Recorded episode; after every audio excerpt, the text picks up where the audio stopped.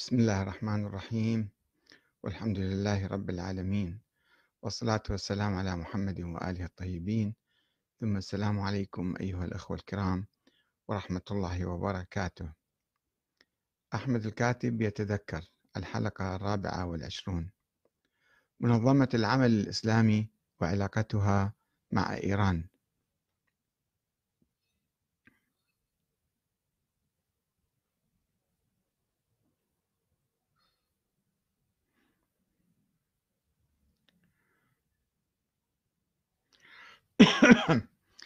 في الوقت الذي كنت مع سائر أعضاء المنظمة أتفرغ فيه للعمل السياسي في إطار منظمة العمل الإسلامي في إيران. كان قائد المنظمة السيد محمد تقي المدرسي يتخذ من المنظمة وسيلة من وسائل عمله ولكنه لم يكن يراهن عليها كثيرا أو يعطيها من وقته أكثر. إذ كان منذ أن وصل إلى إيران آه، يخطط للمرجعية في المستقبل البعيد بعد 30-40 سنة يعني. ولذلك لم يطرح نفسه كرئيس منظمة العمل وإنما كزعيم لها يشرف عليها من بعيد. وقام بتسليم دفة المنظمة في إيران عندما ذهبنا إلى إيران إلى الشيخ محسن الحسيني اللي هو قاسم الأسدي وهو من الجيل المؤسس لحركة المرجعية الأولى ولكنه لم يكن يستطيع آه، استيعاب الإخوة الكوادر وكان يفضل التعامل مع الشباب الصغار الذين يطيعونه طاعة تامة. وعندما كان يكبر هؤلاء الشباب كان يعجز أيضا آه، في التعامل السليم معهم. مما أدى إلى خروج كثير من الكوادر القيادية من المنظمة واحدا بعد الآخر. وكلما كنا نطرح المشكلة على السيد المدرسي كان يحيل الأمر إلى صديقه القديم الشيخ الحسيني ويرفض إزاحته أو انتخاب شخص آخر مكانه. ومع أن المنظمة كانت تعقد مؤتمرات سنوية إلا أنه لم يكن يتم خلالها انتخاب القيادة أو تغيير المسؤولين الكبار. وذلك لأن شرعية المنظمة كانت تأتي حسب فكرها السياسي كانت تأتي من الأعلى من مرجع التقليد الذي عين المدير العام الذي هو المدرسي والمدرس عين آه، الحسيني. وليس من الأدنى القواعد يعني عبر الانتخاب. وهكذا ظل الشيخ الحسيني يدير المنظمة خلال عقد الثمانينات. وانفرد بجناح المنظمة بعد ذلك إلى آه، سقوط صدام عام 2003 حيث آه، توفي سريعا رحمة الله عليه. وكان ينسق مع المدرس في الخطوط العريضة. وفي الوقت الذي كانت المنظمة محسوبة على المرجع السيد محمد الشيرازي. كان هذا أيضا بعيدا عنها تماما ولا تربطه بأعضاء المنظمة إلا الصداقة والتوجيه العام حيث لم تكن استراتيجية المنظمة السياسية والعسكرية تستوحي خطها من فكر وتعاليم الشيرازي الذي مثلا كان يرفض العمليات العسكرية داخل العراق. وخاصة التفجيرات الانتحارية. وكذلك كان يرفض العلاقة القوية مع إيران. ولذلك فقد قرر الشيرازي آه، تأسيس حركة جديدة باسم حركة الجماهير المسلمة عندما ذهب إلى إيران. وأخذ يدعو إلى الشورى وانتخاب قادة المنظمة.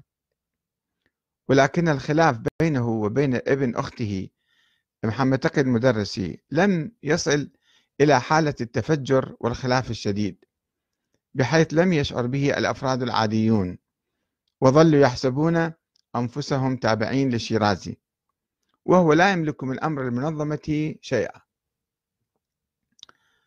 ونتيجة لوضع المنظمة الداخلي السيء وخروج الكوادر القدماء منها قام بعض هؤلاء كالشيخ نديم الطائي الحاتمي والسيد عز الدين الفائزي والسيد حسين الطويل والسيد علاء قطب وآخرون بتأسيس حركة جديدة تحت عنوان حركة الفتح الإسلامي والتعامل مع الإيرانيين بصورة مباشرة ومستقلة بعيدا عن المنظمة.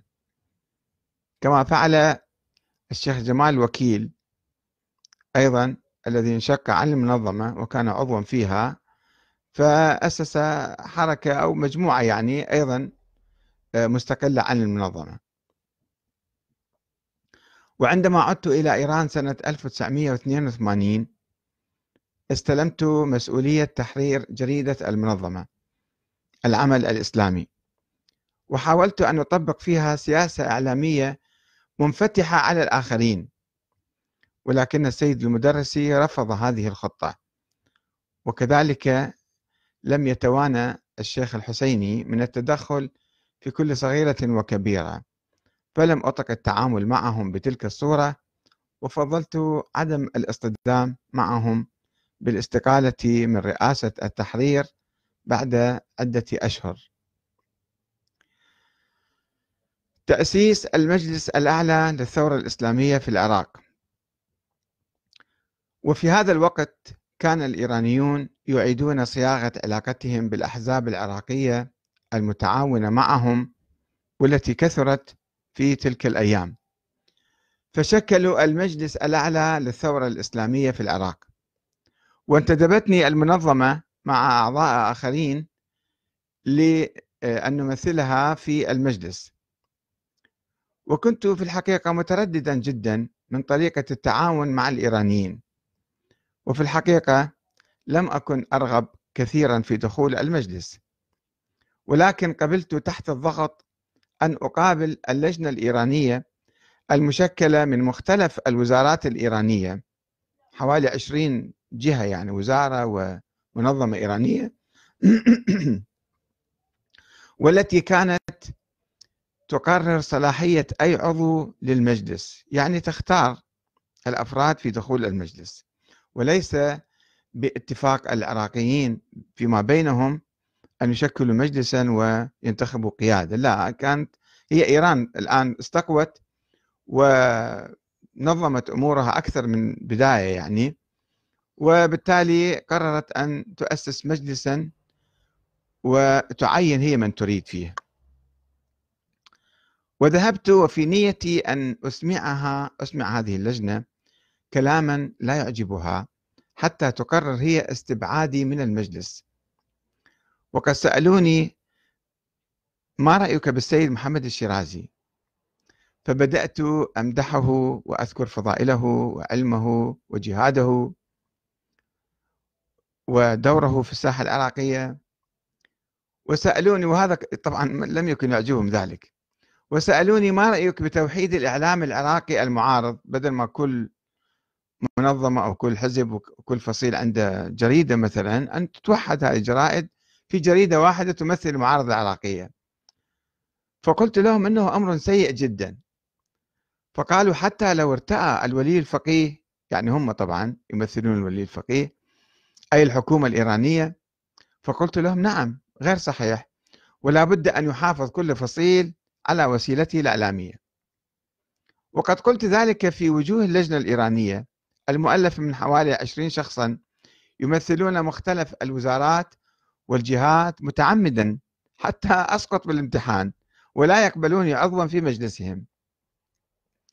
وهذا ما حدث عفوا ما حدث بعد ذلك فحمدت الله تعالى على عدم قبولي في المجلس الأعلى الذي كان يراد له أن يكون إطارا إيرانيا بوجه عراقي. بخلاف التجربة السابقة الجيش الثوري الإسلامي لتحرير العراق الذي كنا نناقش فيه الأمور مع مسؤول الحرس الثوري السيد مهدي الهاشمي بنوع من الاستقلالية والتكافؤ. وأتذكر أيضا أني استخرت الله تعالى حول الموضوع قبل أن أذهب إلى لقاء اللجنة المساندة اللي تسمى البشتباني بالفارسي آه، لإجراء الامتحان فخرجت هذه الآية وقلنا اهبطوا بعضكم لبعض عدو ولكم في الأرض مستقر ومتاع إلى حين. آية 36 من سورة البقرة. ففهمت منها أن لا نتيجة تذكر ستحصل من تأسيس هذا المجلس. وهذا ما حدث في الواقع خلال عشرين عاما أمضاها أعضاء المجلس في الصراعات الداخلية فيما بينهم ولم يستطيعوا إسقاط صدام أو تغيير النظام في العراق. وفي ذلك الوقت سنة 82 كانت الحرب العراقية الإيرانية بدأت تأخذ طابعا عبثيا ودمويا رهيبا وتبادل قصف الصواريخ للمدن يعني. وأخذ السيد محمد الشيرازي يدعو سرا في لقاءاته الخاصة إلى إيقاف هذه الحرب. يعني خلاف الجو العام الذي كان يدفع باتجاه استمرارها بقيادة الإمام الخميني الذي كان يصر على استمرار تلك الحرب. ويقول ويطالب بإيقافها ويقول بأنها تسير في طريق مسدود. هذا السيد الشيرازي كان يقول في 82 وبدأ يدعو أعضاء المنظمة للخروج من إيران. وفي لقاء خاص معه أخذ الشيرازي ينتقد الإمام الخميني ووصفه بأنه ديكتاتور. مما أحدث لدي صدمة كبيرة حيث كنت في ذلك الوقت معجبا جدا جدا بالإمام. فقلت للشيرازي بجرأة كبيرة إلى درجة الاتهام معولا على حلمه وصدره الواسع. رحمة الله عليه. قلت له هل أنت مقتنع بذلك؟ يعني بتهجمك على الإمام الخميني؟ أم أن الشيطان قد لعب بعبك؟ يعني تحس من يعني من آه، بفعل الحسد أو شيء من القبيل فأنت قاعد تنتقد آه، الإمام. فضحك رحمه الله وقال لي ستعرف ذلك بعد حين. وكانت منظمة العمل الإسلامي في ذلك الوقت قد أصبحت تابعة أو أسيرة للقرار الإيراني بحيث لا تستطيع التفكير باستقلالية أو نظر إلى مصلحة الشعب العراقي أو مصلحة المنظمة وعلاقتها بالعراق. وخاصة بعد تبادل القوات العراقية والإيرانية قصف المدن. وقد طرحت في أحد المؤتمرات التي عقدتها المنظمة فكرة الدعوة إلى وقف الحرب أو المطالبة بعدم قصف المدن. فلم يسمح لي الأخوة بإتمام شرح اقتراحي.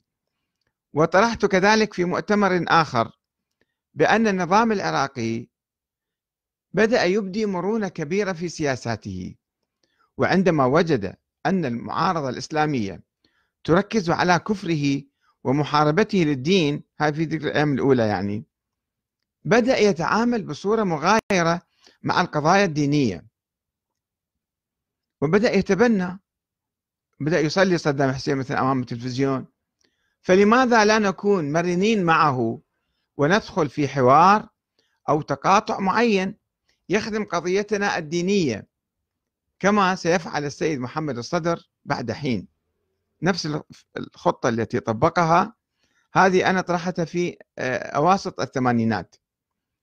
ولماذا نربط مصيرنا بمصير الحرب التي قد تنجح وقد تفشل أو تطول إلى ما لا نهاية. وكان مثل هذا التفكير يقتضي فك الارتباط التام مع إيران والخروج منها وهذا قرار صعب لم يقرر اتخاذه السيد محمد تقي المدرسي في ذلك الحين. المدرسي الذي كان يمسك بالقرار داخل المنظمة في ذلك الحين ورفض اقتراحي بسرعة. وإلى حلقة قادمة إن شاء الله. والسلام عليكم ورحمة الله وبركاته.